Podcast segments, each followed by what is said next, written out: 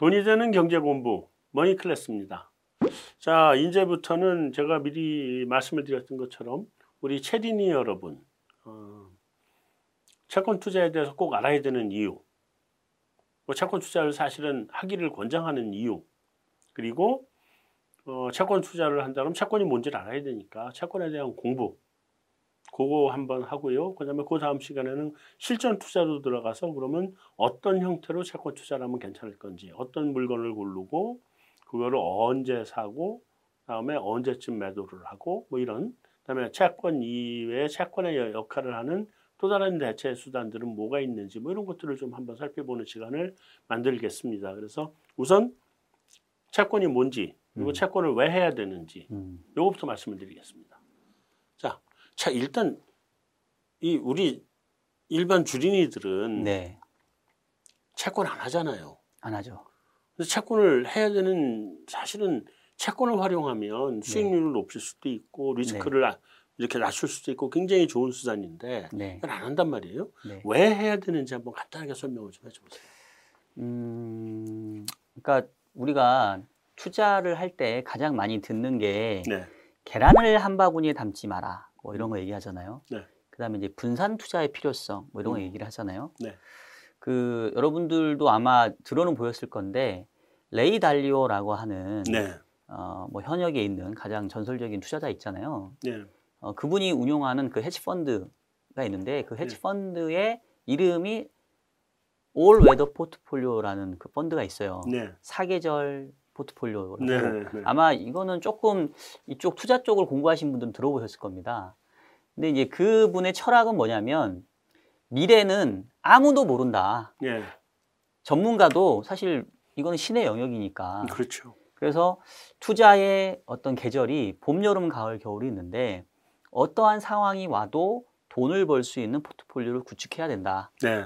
그리고 이 봄, 여름, 가을, 겨울은 시간의 순서로 순환하는 게 아니라 어떨 때는 뭐 여름이었다가 갑자기 네. 겨울 갔다가 이제 이러거든요. 네. 즉 경제가 좋을 때가 있고 안 좋을 때가 있고 물가가 급등할 때가 있고 뭐 물가가 낮을 때가 있고 하여튼 네. 뭐 여러 가지 조합에 의해서 이런 경제의 계절이 바뀌는데 네. 그런 어떠한 상황에서도 내가 안정적으로 돈을 벌려면 결국은 상관관계가 적은 자산들을 네. 같이 포트폴리오로 가져가야 된다는 얘기예요. 그리고 상관관계가 가장 적은 자산이 뭐겠어요? 주식하고 제일 떨어지는 게 바로 채권입니다. 그렇죠. 예. 그렇기 때문에 내가 주식만 들고 갈 때랑 주식하고 채권을 섞어서 갈 때랑 보게 되면 과거에 그 백테스트를 해보면 장이 좋을 때는 주식만 갖고 있으면 뭐 엄청 먹겠죠. 네. 근데 장이 또 금융위기가 오거나 작년처럼 이렇게 코로나 위기가 오면은 완전히 박살나잖아요. 네.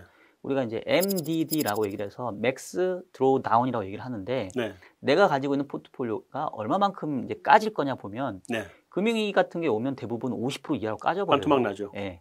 그럼 그거 웬만한 투자자는 못 견디거든요. 네. 근데 그랬었을 때 채권을 섞어주면 네.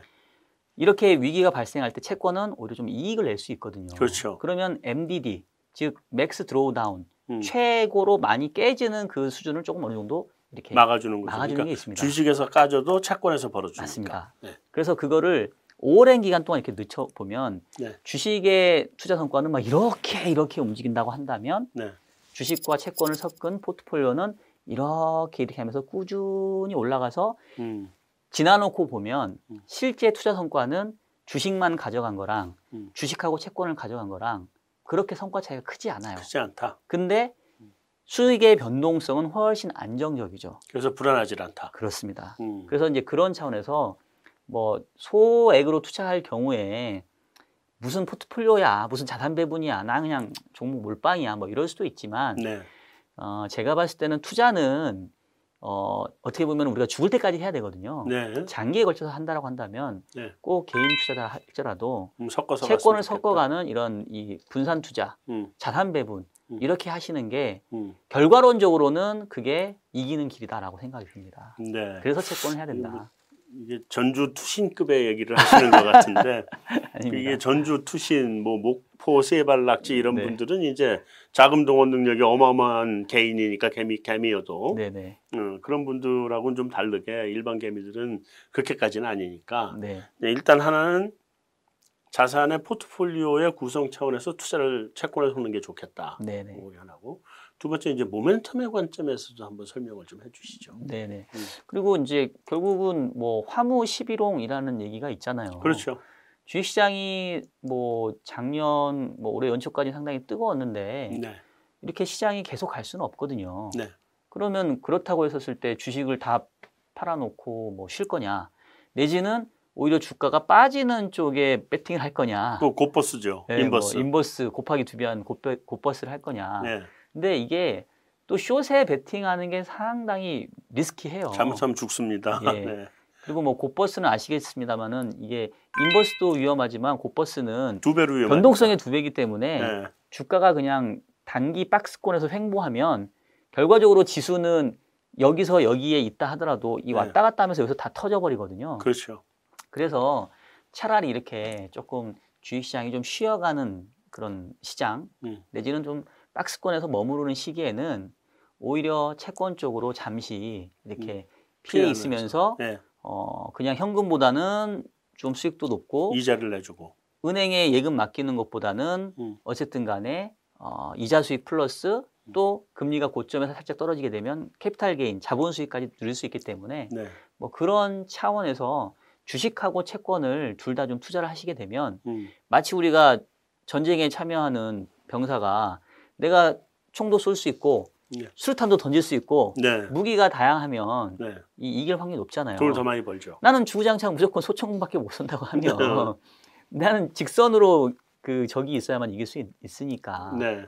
그런 관점에서 채권으로도 돈을 벌 수 있는 그런 방법들을 개인 투자자분도 좀 알고 계시면 좋을 것 같습니다. 곡사포도 좀 쌓아야 되고. 그렇죠. 네.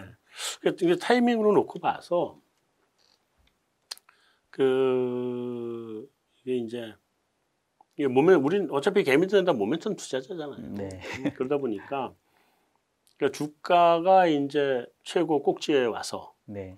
기준금리도 상당히 많이 올라오고 네.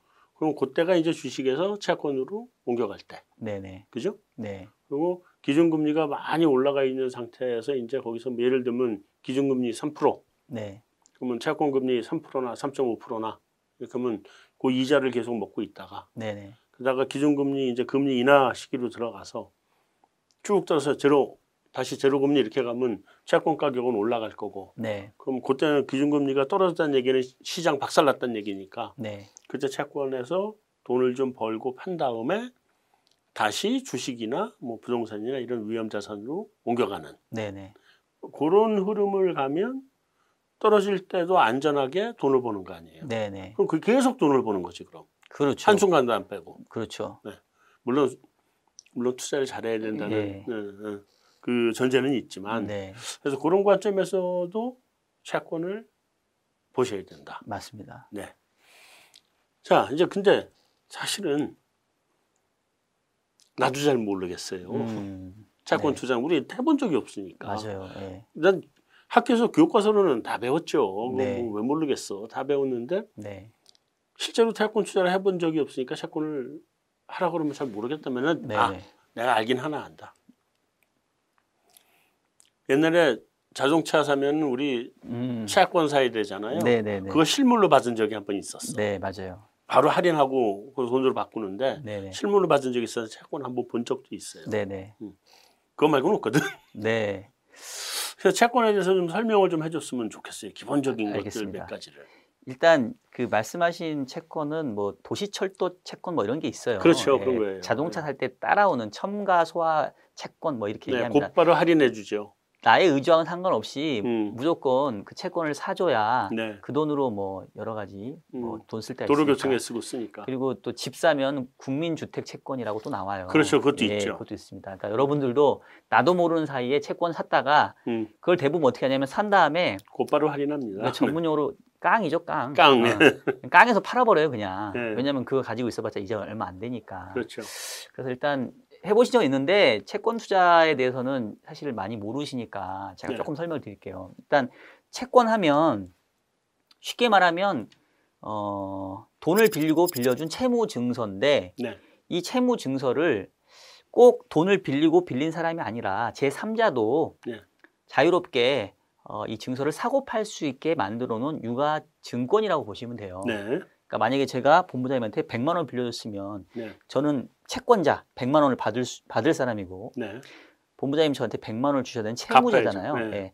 근데 저희끼리 이제 채무증서를 작성했을 거 아니에요, 이런 식으로. 네, 그렇죠. 그러면 이 증서를 제가 가지고 있다가 만기 때 돈을 받을 수도 있지만 네. 제가 당장 현금이 필요하면 네. 제3자한테 나 이거 본부장님한테 100만 원 받을 거 있는데 네. 요 증서를 당신이 갖고 나한테는 뭐 미리 줘. 얼마를 줘. 네. 이런 식으로 이제 시장에 대답하는 거죠. 있잖아요. 네. 네.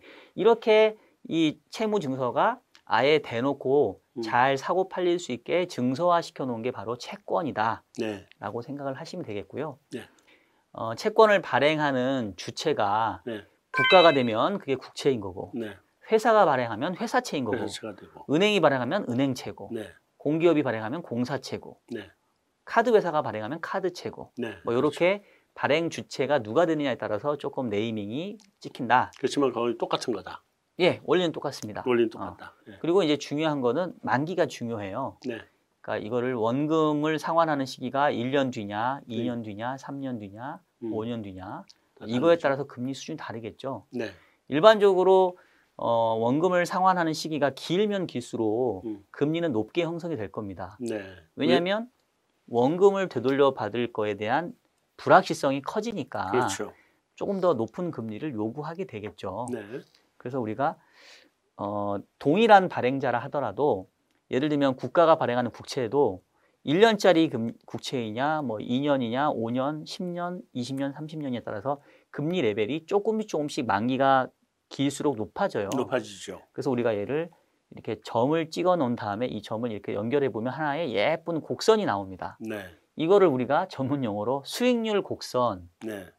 일드 커브 네. 뭐 이렇게 불러요. 대부분 전문가들 나오면 다 일드 커브라고 얘기를 해서 이게 무슨 말인지 못 알아듣거든요. 예. 그래서 옆으로 1년, 2년, 3년, 4년, 5년, 20년, 30년 해놓고 예. 거기에서 위로 수익률을 찍으면 이렇게 우상향으로 가는. 네, 맞습니다. 이게 그 일드 커브 수익률 곡선. 예. 근데 이 수익률 곡선이 일반적이고 정상적일 때는 이제 예쁜 우상향을 보이는데 네.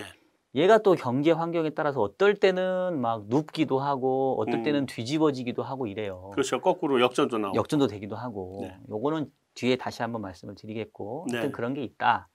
그거 하고 그다음에 요거까지 하나 말씀드리고 다시 질문을 받으면 네. 채권 가격하고 금리하고 헷갈려 하시는 분들이 많아요. 그렇죠. 제일 헷갈려. 제일 제가 많이 그게. 질문 받는 게 네. 아니 왜 금리가 올랐는데 채권 가격은 빠집니까? 네. 왜 도대체 가격이 거꾸로 움직입니까? 네네네. 이거를 제가 어떻게 하면 설명을 쉽게 할까 정말 고민을 많이 했는데 두 가지로 설명을 드릴게요. 네. 첫 번째는 아까 채권 금리가 일종의 할인율 개념이라고 했잖아요. 네. 그러니까 어음이라고 생각을 할게요. 100만 원짜리 어음이에요. 네. 1년 뭐 한 달 뒤에 100만 원짜리 어음을 끊어 주신 거예요. 이것도 채권이죠. 어음도 비슷한. 네. 근데 이거 한 달 뒤에 은행 가면 100만 원 줍니다. 네. 근데 못 기다리잖아요. 네. 이것도 어음 깡 해야 되잖아요. 네. 자꾸 좀 표현이 그렇긴 하지만. 네, 머리깡을 네. 하죠. 그러면 제3자한테 얘기를 하죠. 이거 한 달 뒤면 100만 원 받을 수 있는 건데 네. 5%만 해서 네. 깡 해줘. 네. 그러면 5% 깡 해주면 95만 원이죠. 네. 그죠? 네. 근데 어떤 경우에는 내가 돈이 너무 급해요. 네. 5% 깡 해가지고는 사준다는 사람이 없어. 네. 그럼 어떻게 해요? 저는 10%. 하루 종일 높이겠죠. 그렇죠. 10%로 그냥 깡 해줘. 네. 그럼 어떻게 되겠습니까? 90만 원. 100만 원이 90만 원이 되죠. 그죠? 네. 자, 그러면 5% 금리였을 때는 이 어음의 가격이 95만 원이었는데 네. 10%로 금리가 올라가니까 이 어음의 가격이 90만 원으로 떨어졌죠. 그렇죠. 즉 채권 금리와 채권 가격은 반대다. 거꾸로 움직이는 거죠. 네. 그래서 이렇게 생각하시면 돼요. 채권 금리가 올라가면 사람들은 그 올라간 금리를 다 받는다고 생각하는데 네. 그거는 새로 살 사람은 그런데 네. 기존에 이미 채권을 산 사람은 채권 금리는 고정돼 있거든요. 그렇죠. 예, 그러니까 만약에 금리가 올라가게 되면 가격에서 반영을 하죠. 가격에서 깎아줘야 원래 받기로 한 금리보다 더 줄 수 있는 방법은 가격을 낮춰주는 것밖에 없어요. 그렇죠. 그렇기 때문에 채권 금리와 채권 가격은 거꾸로 움직인다. 이제 돈 빌릴 때 선이자 떼는 거랑 똑같은 거죠. 맞습니다. 네. 그리고 그래서 금리가 예를 들면 10%일 때 채권을 내가 100만 원짜리, 좀 아까 예로 10%일 때 100만 원짜리 채권을 내가 산다. 네. 90만 원을 사는 건데. 그렇죠. 한국은행이 기준금리를 막 낮춰가지고 5%로 떨어졌어. 네. 그럼 채권 가격이 95만 원이 되는 거잖아요. 그렇죠. 그렇죠. 그러니까 내가 채권 투자로 90만 원에 샀다가 95만 원에 팔 수 있기 때문에 5만 원의 이익을 볼 수 있는 거다. 맞습니다. 경기가 이게 안 좋아지면. 그렇죠. 반대로 경기가 좋아질 때는 내가 95만 원, 금리가 0%, 100만 원에 샀는데 금리가 올라가기 시작해서 할인율이 올라가서 10%가 되면 내가 시중에서 팔으려면 90만 원밖에 못 받으니까 그렇죠. 손해볼 수도 있다. 그렇죠. 그러니까 금리가 올라가는 구간은 손해보는 구간, 금리가 떨어지는 구간은 이익 보는 구간. 맞습니다. 네. 거기까지는 뭐 일단 이제 그다음에 이제 쿠폰. 네. 아까 말씀하신 것 중에 이제 여기 이제 잘 모르실 수도 있는데 쿠폰은 이제 정해진 거라는 얘기를 했잖아요. 네네. 어떻게 정해진 건지를 한번 좀 설명을 해주세요. 그러니까 그 채권의 종류가 보면 우리가 채권을 영어로 픽스드 인컴이라고 얘기를 해요. 그렇죠. 근데 꼭 픽스드 인컴이 아닌 채권도 있거든요. 네. 즉 현금 흐름이 변하는 그러니까 아까 얘기했던 물가 연동 국채나 네. 변동금리부 채권 있죠. 이런 거는 있어요. 근데 우리가 일반적으로 채권 하게 되면 이자가 정해지는 채권을 얘기합니다. 네네. 그래서 예를 들면 발행하는 시점에서 만기가 뭐 1년이면 1년, 2년이면 2년 이렇게 정해놓은 상태에서 그 기간 동안 금리를 얼마 줄 건데 라고 서로 협상을 하겠죠. 그렇게 해서 어느 금리 수준이 정해질 거 아니겠습니까? 네. 그러면 이제 그 금리는 이 채권이 만기가 될 때까지는 변하지 않아요. 그러니까 간단하게 얘기하면 은행 정기예금 2% 들어가면 그거랑 똑같은 겁니다. 이게 만기될 때까지 그냥 2%. 맞습니다. 네. 그거를 이제 우리가 쿠폰 금리라고 얘기를 합니다. 네. 그래서 쉽게 이해하면 옛날에 채권은 이렇게 발행이 됐대요. 저도 네. 제가 시장에 처음 들어왔을 때 이제 한번 실물로 본 적이 있는데 실물 채권. 실물 채권 보면 우리 예전에 과외 같은 거 할 때 보면 네. 문어발 있지 않습니까? 네, 그렇죠, 그렇죠. 여기 이렇게 연락처 해놓잖아요. 네. 그런 것처럼 채권도 쿠폰이 이렇게 문어발처럼 돼 있었대요. 네. 그래서 요거 뜯어가지고 은행 가져가면 그만큼 이자를 주고. 예. 네. 그러니까 요렇게 지금 뜯어가는 금리가 쿠폰 금리. 그래서 쿠폰처럼 뜬다 해서 그래서 네. 쿠폰 금리라고 이제 부르기 시작한 거죠. 네. 근데 그래서 이제 쿠폰 금리가 보통 몇 프로 정도씩에 나와요? 쿠폰 금리는 그러니까 처음에 이 쿠폰 금리가 정해질 때는 발행 당시에 시장 금리 수준. 그러니까 시장에서 서로 요구하는 수익률에서 결정이 되겠죠. 네. 그러니까 예를 들면 뭐 A라는 회사가 채권을 발행하는데 이 A라는 회사의 크레딧이라던가 뭐 만기 구조 이런 걸 감안해 봤을 때는 5% 정도가 적정하겠다라고 생각하면 쿠폰 금리는 5%로 합시다라고 이제 정해지는 거고요. 네. 근데 이제 문제는 시간이 지나놓고 보니까 그 5% 채권 금리가 잘못 책정이 된 것 같아. 네. 예를 들면 한 10%는 받았어야 되는데 네. 그러면 이제 시장에서는 새로운 요구 수익률이 높아진 거잖아요. 못 받은 5%. 그렇죠. 네. 그러니까 이제 그 옛날에 5%만 주는 채권 가격은 떨어지는 형태로 그러니까 못 받은 5%를 반영을 해야 되니까. 가격을 빼줘야 되니까. 네. 그래서 이제 또 금리하고 채권 가격이 여기관계 있다고 말씀드릴 수 있는 거고 네, 네. 만약에 3개월 지난 시점에서 다시 발행할 때 야, 3개월 전에 5% 금리 너무 쌌어. 너는 네. 지금 현재 상황 보게 되면 10%는 줘야 돼 라고 하면 3개월 뒤에 똑같이 발행자가 발행을 해도 그때는 쿠폰 금리가 이제 10%가 되는 거죠. 올라갈 수 있죠. 그렇죠. 그래서 쿠폰 금리, 즉 채권에서 발생하는 이자는 발행 당시에 그 당시에서 시장에서 서로 얘기하는 요구 수익률 수준에서 결정이 되어진다. 네. 그렇게 생각을 하시면 될 것 같아요. 안 그런 것도 있긴 하더라고요. 그러니까 그 쿠폰을 무조건 그냥 제로로 가는 네네. 대신에 그 채권을 팔 때 예를 들면 1,000만 원짜리를 팔면 이자는 하나도 안 줄래 그러면 선이자 떼서 가야 되잖아요. 그래서 네네. 1,000만 원짜리인데 선이자를 100만 원 떼고 난 900만 원만 갖고 가고 네. 나중에 갚을 때 1,000만 원 줄게. 네. 이게 선이자 떼는 방식이잖아요. 맞습니다. 제로 쿠폰. 예, 그래서 채권의 종류를 이자로 구분하면 지금 말씀하신 채권은 우리가 할인채라고 얘기를 해요. 그렇죠. 제로 쿠폰으로. 그러니까 이자가 없이 네. 아까 얘기했던 어음같이 100만 원 받을 건데 지금 이거를 90만 원에 팔게, 95만 원에 팔게. 아, 요게 바로 할인채권이고 할인채권. 네. 100만 원짜리 채권인데 100만 원을 주고 사고 대신 이자를 5만 원씩 줄게. 이게 우리가 이표채권. 이표채권. 이렇게 그렇죠. 구분할 수 있습니다. 그렇게 구분하죠. 네. 네, 그래서 일단 투자자 입장에서는 이제 뭐 이표채로 갈 거냐, 할인채로 갈 거냐는 자기가 다달이, 예를 들면 다달이 안정적인, 요즘 채권 쿠폰을 분기별로 주나요? 다달이 주나요? 지금 국채 같은 경우는 6개월에 한 번 주고요. 6개월. 일반 회사채는 3개월에 한 번. 회사채는 3개월. 예, 그렇게 주고 있습니다. 네, 그러니까 자기가 안정적인 현금 수입이 있어야 되는 분들은 네. 채권으로 가더라도 쿠폰이 있는 이표채권을 네. 고르는 게 좋고 네. 예를 들면 한 3%를 준다. 네. 그러면 1,000만 원 주면 매달 1년에 30만 원은 받는 거니까 네, 네. 30만 원 맞나요? 3%? 3%면 이제 12분의 1로 나눠야 되니까 그러니까 연간으로 예. 30만 원. 예, 예. 그죠? 그러니까 1000만 원 넣으면 30만 원은 받는 거니까 네. 뭐 그런 거로 하든지 아니면 나는 다달이 들어오는 돈 필요 없어. 나는 월급이 있는 사람이고 필요 없으니까 난 아예 할인해서 살래. 네. 그러면 1,000만 원에서 30만 원을 떼고 970만 원에 네. 채권을 미리 사놓고 네. 나중에 1,000만 원 받고. 네. 근데 네. 할인채는 거의 없어요. 솔직히 말씀드리면. 채권 시장에서 네. 대부분 뭐 거의 한 80~90% 이상은 네. 이자를 주는 이표채권의 비중이 이표채권이죠. 훨씬 높습니다. 그렇죠. 예. 결과가 할인채가 되지. 네, 네. 문제는. 예. 근데 지금 3% 금리를 맞췄는데 시장 실세 금리가 5%로 올라가가지고 2%만큼 할인되는. 그렇죠. 네, 뭐 그런 거겠죠. 하여튼 네. 이해는 그렇게 하시면 양쪽은 된다. 생각하시고 자 이제 만기 네. 만기에 대해서 한번 쭉 설명을 해줘보세요. 이제 만기를 하면 아까 얘기했던 것처럼 이제 수익률 곡선을 얘기를 해야 되는 상황인 거예요. 네. 그러니까 똑같이 내가 돈을 빌려준다 하더라도 즉 채권을 투자한다 하더라도 만기가 3년짜리냐 5년짜리냐 10년짜리냐에 따라서 다 요구하는 수익률이 달라질 거고 네.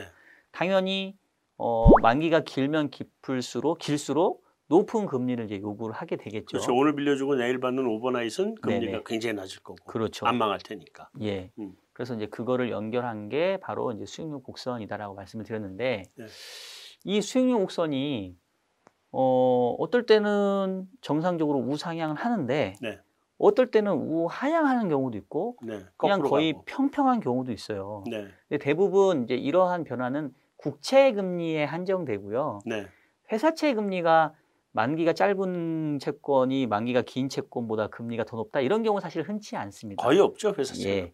이제 제가 지금 말씀드리는 거는 국채. 주로 국채를 말씀을 드리는 거고 국채가 3년, 5년, 10년, 20년, 30년, 50년 있다고 말씀드렸는데 네.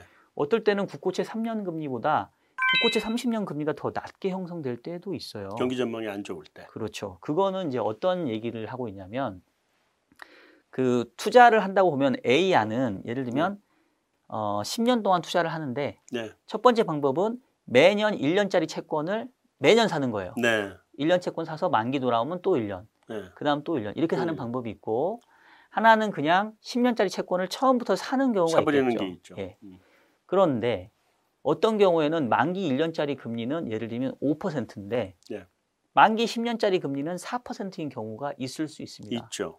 그러면 사람들이 생각하기에는 야 당연히 1년만 투자해도 5%를 주는 채권이 있는데 왜 10년짜리 4%에 사냐? 그럼 바보짓이다라고 생각할 수 있죠. 네. 근데 그게 아닐 수 있다라는 거죠. 왜냐하면 1년짜리 채권은 지금 5%를 받지만 네. 1년 뒤에 다시 재투자를 해야 되잖아요. 그렇죠. 근데 그때 3%일 수가 있어. 5%가 이제는 3% 떨어질 수도 있고 네. 2% 떨어질 수도 있고 그럴 수도 있죠. 더 낮아질 수도 있죠. 네. 그러니까 1년짜리 채권 금리가 5%일 때 10년짜리 금리가 4%에 형성되는 이유는 네.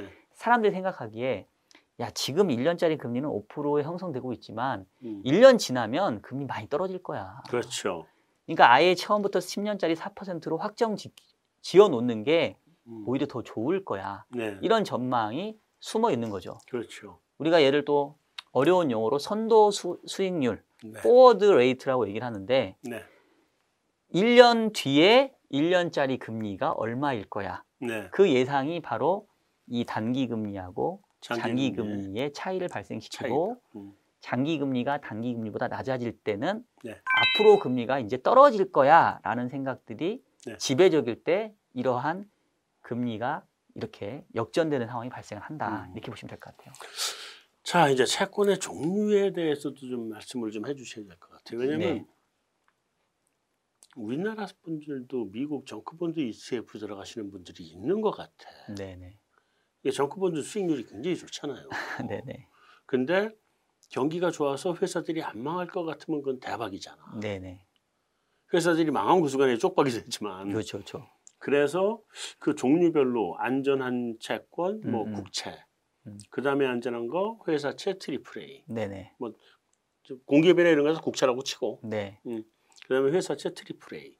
그다음에 뭐 이렇게 쭉 내려가다가 이제 이게 투기 등급으로 가면 트리플 B가 안 되는 뭐 더블 B부터. 네네. 뭐 요거에 대해서 한번 쭉 한번 설명을 좀 해줘보세요. 네. 그 채권의 종류를 구분할 때 크게 두 가지로 구분할 수가 있어요. 네. 하나는 앞서 설명했던 이제 만기별로 네. 발행자가 동일해도 만기가 1년이냐 10년이냐에 따라서 금리 수준이 달라지는 걸로 구분할 수 있고. 네.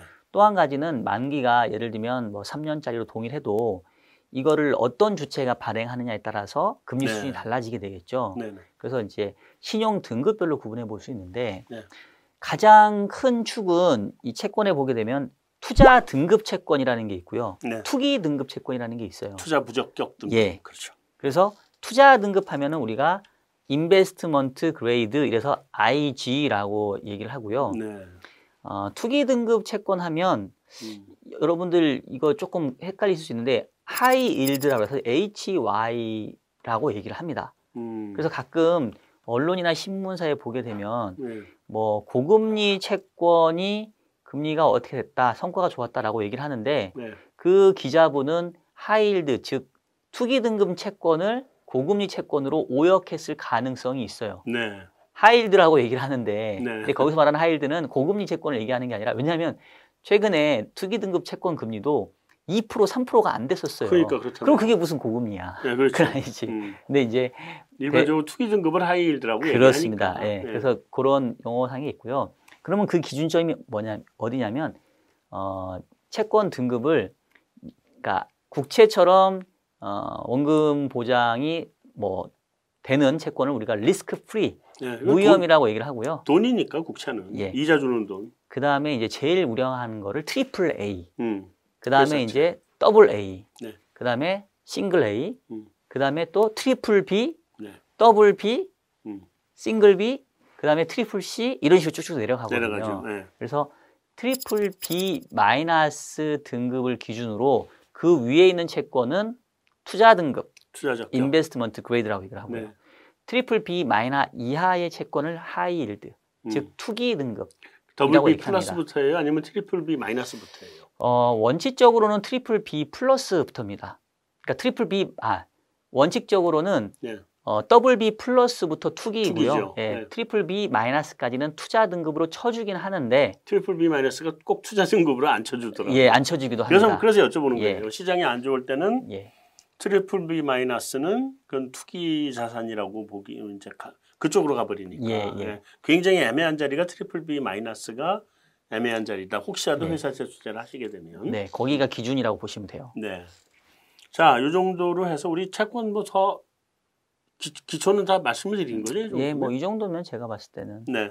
그럼 여기까지로 채권 투자의 기초, 그러니까 채권의 종류에 대한 설명은 마치고 우리 다음번에는 이제 실전 투자로 어떻게 채권을 들어가야 될 건지를 한번 네. 다음번엔 그걸 보도록 하겠습니다. 채권으로 돈 벌 수 있는 방법 알려드리겠습니다. 네, 여기서 요것을 마무리하죠. 네.